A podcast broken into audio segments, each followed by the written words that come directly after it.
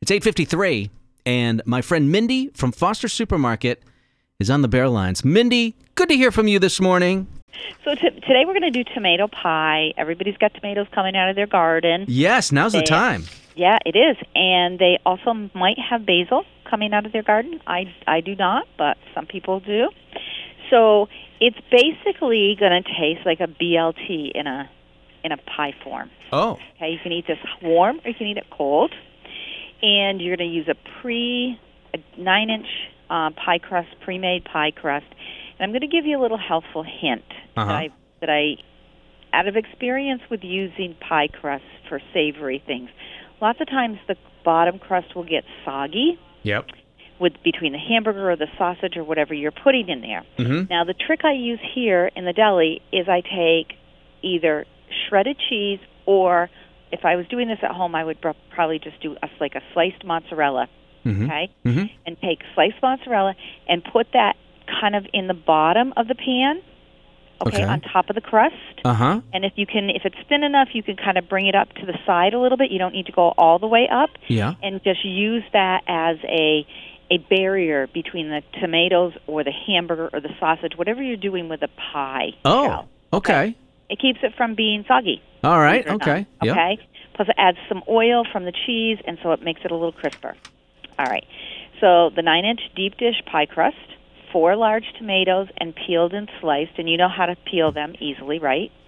You Uh. drop you you core out the um, uh, the stem part, Yeah.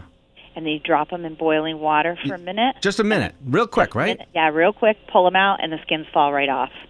Got it. Right.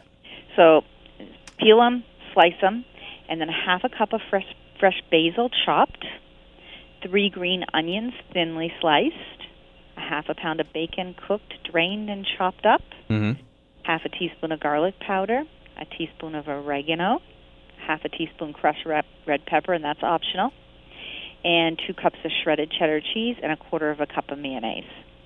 So you want to heat your oven to 375. Layer your vegetables and your bacon in there until they're all gone, and then sprinkle your seasonings over the top. Yeah. In a small mixing bowl, mix the cheese and the mayonnaise together so it's going to be very pasty Yeah. spread that over the pie, loosely cover it with foil, bake it for about 30 minutes, uncover, and bake for 30 minutes more, and then let cool for maybe five minutes if you're eating it warm, or it can be eaten cold. Tastes like a BLT.